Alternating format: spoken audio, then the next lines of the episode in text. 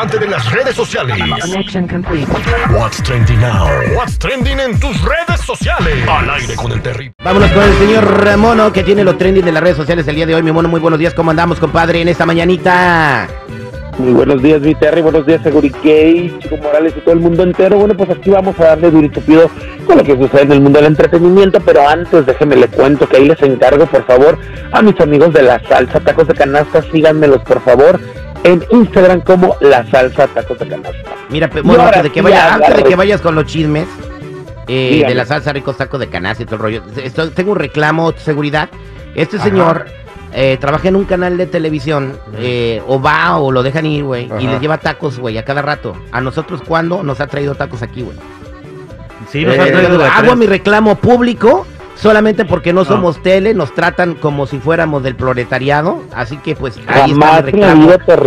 Ahí está mi reclamo público para que el- eh, Sí. para que la gente vea cómo nos trata el mono. Y la Nos única vez tra- que trajo tacos, nada más trajo seis. Allá nomás, allá nomás le, le cierran el ojito así por, por FaceTime y, y ya va con los tacos. Así es la gente, déjalo. Así es la gente. Pero bueno, mono. Bueno, les vámonos con el llevaremos chisme. uno- les, eh, les llevaré un- unos tacos, verán, para ustedes. Ay. Pero bueno, antes de que se me acabe mi tiempo, antes de que se me acabe mi tiempo, fíjate que el presidente de México, pues como que no le agradó mucho la película de Viva México. Dice que es un churro este mexicano que es en contra de, de ellos, supuestamente. Escuchemos lo que dice nuestro bello presidente de esta película. viendo este una película churro este en contra nuestra pero este para consumo de los conservadores. Le va a ir muy bien a la película. Cineastas buena onditas no progres buena onditas tengo problemas ya con ese director porque de las últimas películas que vi porque no soy yo muy aficionado al cine no me hace falta eh, más drama. Wow, este, bueno, esta película que hizo Luis Estrada es como una continuación de una trilogía, no seguridad. Primero fue La Ley de Herodes, luego fue El Infierno, luego fue La Dictadura Perfecta, donde parodiaban a Peña Nieto, ¿no? Entonces, ahora Sí. pues, está el presidente en turno y, y supuestamente señalan algunas cosas que pasan en México. Y Luis Estrada dijo que lamentó mucho eh, lo que dijo el presidente, que tomara tiempo de su mañanera para hablar de su película cuando hay cosas más importantes que hablar en el país. Pero es ¿no? una película que vale la pena. Es- hay que recordar algo. Cuando salió la ley de Herodes, seguida de un mundo maravilloso, después vino el infierno, después la directora perfecta, Andrés Manuel López Obrador dijo, es la realidad. Así es el partido en el poder. Pero ahora como están hablando del actual gobierno que él encabeza, ahora es un hijo de la mañana Luis Estrada y todo el elenco, que por cierto entre el elenco está uno de los huelemoles actores de este señor, que es el señor Damián Alcázar, ¿eh? Mm. Exactamente, sí. eh, el- O sea- un- es un defensor tremendo de la cuarta transformación. ¿Qué más, qué más mono? Aparte, mira, no se quedó callado, creo que es el director, si no me equivoco, y ustedes me corrigen, el director Joaquín Cosio. No, no, No. ese es un actor. De Es un actor que ha salido en todas las películas de Luis Estrada. Ok, bueno, pues él pone un, tu- un Twitter donde dice, le contesta gracias López Obrador por promover la película.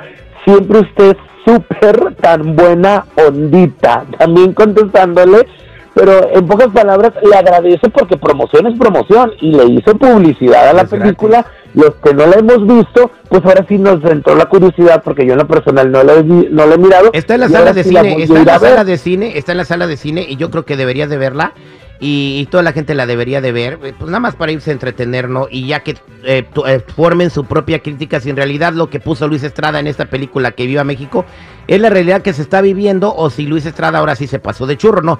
Cada gente que decida, ¿no? Por lo pronto ahora al presidente no le gustó porque la película pues eh, critica un poco lo de la cuarta transformación. Joaquín Cosío, para que la gente que lo ubique, es el famoso eh, Chocoloco, ¿verdad? ¿Cómo se llama? O el azul en, este, en, en la serie de Narcos. El cochiloco. el Cochiloco. El chocoloco es acá, el que tengo acá enfrente. El chico Morales va a ser el cocholoco. Loco soy yo. Tú vas a ser el chico loco. Chocoloco. Loco, Eh, ahora- Pero bueno. loco. Pero bueno, hablamos de billete, de marmaja, de feria. ¿Cuánta, di-. ¿Cuánto dinero dice que tenía Chabelo, mono? Les cuento la historia, espero me haya dejado a mí por lo menos algo ahí Chabelo en su fortuna. La fortuna de Chabelo, fíjense chavos, que está aproximadamente en 10.5 millones de dólares. Dicen que él era muy buen administrador y cuenta la leyenda, esperemos en Dios y no comience a un futuro como la típica, ¿no? De la, de la herencia, de los hermanos, de la esposa, de los hijos y que le vayan a salir 80 mil hijos como le salió a Juan Gabriel. Porque ya ves que huelen el dinero después y salen hasta por debajo de las piedras. Dicen que fíjate que él fue muy, muy buen inversionista y déjenme le digo que él compraba su tiempo, él compraba su tiempo al aire en Televisa. Cuando comienza la eh, familia con Chabelo, él le dijo al dueño, ¿sabes qué pequeño Saltamontes? Yo voy a comprar mi espacio. Por eso algunos de los patrocinadores que tenía Chabelo no se, no se mencionaban durante la programación de otros programas. Y durante más de 47 años, Chabelo fue el dueño de su propio programa absoluto. Wow. Wow, wow y recontra wow. Muy buena decisión. O sea, hazte cuenta que... le- ¿cu- ¿Cuánto cuestan tus dos horas en la mañana el domingo? Que es lo más barato en la tele, ¿no? Este, seguridad. Sí, señor. Entonces le andan, eh, pues te, te las voy a dar en, en, en 100 mil pesos. Y Chabelo metía esas dos horas, invertía, pagaba su staff y todo y le sacaba un millón a cada domingo, ¿no? De ganancia. ¿Te Claro, imaginas? Porque tenía Ah, hasta bueno. de comerciales, por eso las mentadas, esas ah, mueblerías se hicieron Troncoso. muy popular, amo troncosos se hicieron muy popular y muy famosos. Felicidades por Chabelo, la verdad que es una maravilla. ¿Tú veías Chabelo, mono? ¿Eh? ¿Tú veías Chabelo? De vez en cuando sí lo llegué a ver, eh, te soy sincero. De sí, chiquito no veía. Chabelo. ¿Qué veías cuando estaba chiquito? ¿Rosita Fresita Sí. o qué, qué te gustaba? Me gustaba ver Popeye, me gustaba ver Heidi. ¿Heidi? ¿Heidi? ¿Te gustaba llorar con, la maldita Heidi? O sea, Heidi era, era una caricatura para atormentar a los niños. Y hoy también la de Remy, no manches. La de Remy, güey. Tommy Jerry, aunque no lo crean, aunque no lo crean, sí llegué a ver Tommy Jerry. Y entonces Ah. ahí fue cuando se te quedó tu fantasía de que te alcance el gato.